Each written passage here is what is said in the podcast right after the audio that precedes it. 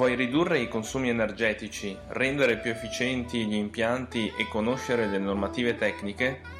Sono Fausto, responsabile commerciale della Mardegan Fabio ed in questo podcast parleremo di efficienza energetica, energie rinnovabili, impiantistica, automazione e normative tecniche. Eccoci qua. Ciao a tutti. Io sono Fausto Mardegan e oggi parleremo del funzionamento a secco de, di un generatore di vapore.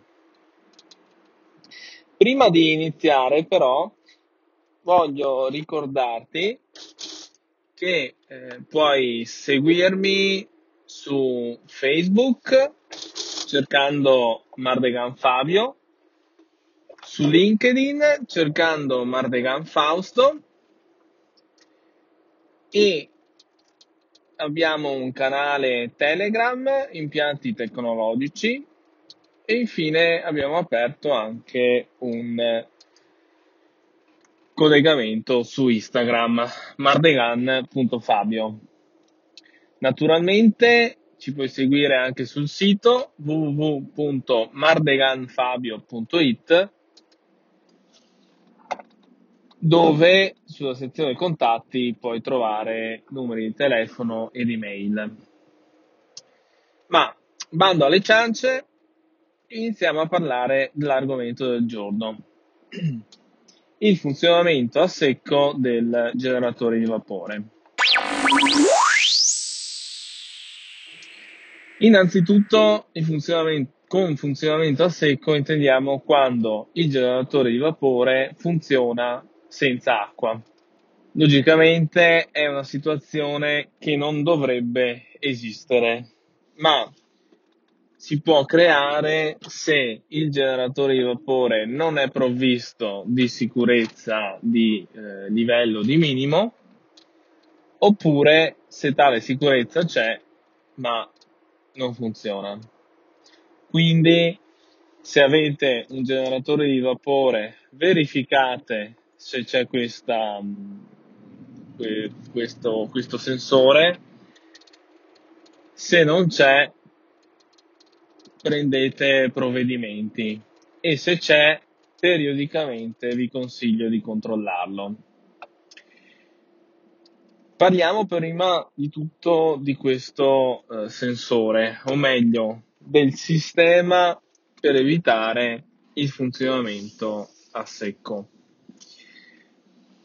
generatori di solito hanno una sonda di minimo livello, che è una sonda capacitiva, una bacchetta di metallo.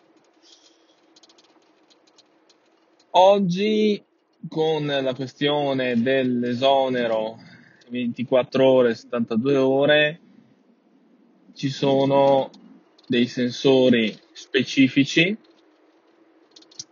che hanno un'autodiagnosi e diventa una sicurezza comunque ridondante per evitare appunto la marcia a secco in assenza del conduttore. Su generatori di vapore meno importanti i costruttori adottano spesso delle escamotage ad esempio, se la pompa è in funzione per più di tot secondi e non ha raggiunto il livello di stop, allora il generatore va in allarme. Sistema per carità intelligente, ma non del tutto sicuro.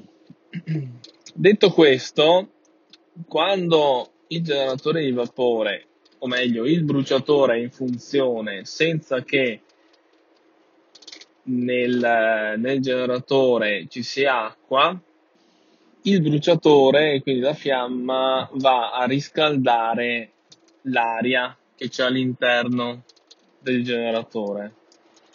E quindi serve molto meno eh, calore, molta meno potenza per scaldare l'aria anziché far eva- evaporare l'acqua. Per questo si raggiungono anche a pressioni basse temperature molto elevate e soprattutto c'è il rischio che la lamiera della camera di combustione non dissipando tutto il calore ceduto al bruciatore si deformi, come spesso succede. Dal punto di vista dell'impianto, se le tenute delle valvole dei dispositivi non sopportano la temperatura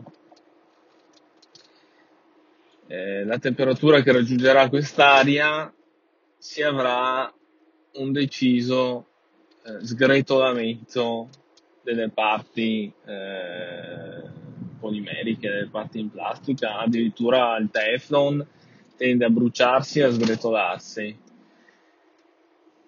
Per questo alla successiva accensione ci saranno perdite dovunque, ammesso che i generatori di vapore non abbia subito deformazioni tali da impedire la riaccensione. Quindi, oltre al generatore che, se siete fortunati, si salva, ci saranno problemi almeno fino al primo collettore. Problemi vuol dire valvole, tenute delle valvole non più integre, quindi da sostituire, componenti elettroni, elettronici che non funzioneranno più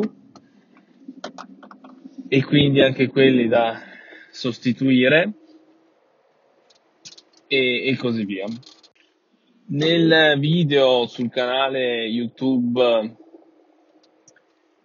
inserirò anche delle foto dove mostro delle valvole, valvole a sfera perché era un impianto a bassa pressione, come si sono ridotte dopo un funzionamento a secco di un piccolo generatore di vapore da 70 kWh.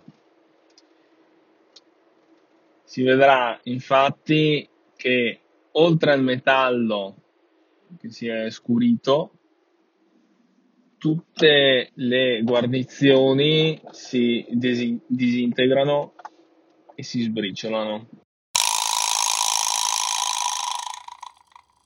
Bene, con questa puntata natalizia vi auguro una piacevole Epifania per chi l'ascolterà prima e per chi l'ascolterà dopo vi auguro comunque a tutti un buon 2018. Vi ricordo che se lasciate una recensione su iTunes sarò molto felice soprattutto perché mm, verrà condiviso con altre persone che potranno quindi iscriversi a questo podcast.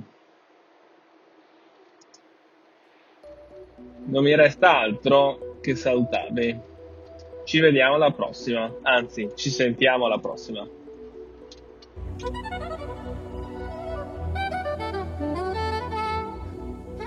Vuoi ridurre i consumi energetici, rendere più efficienti gli impianti e conoscere le normative tecniche?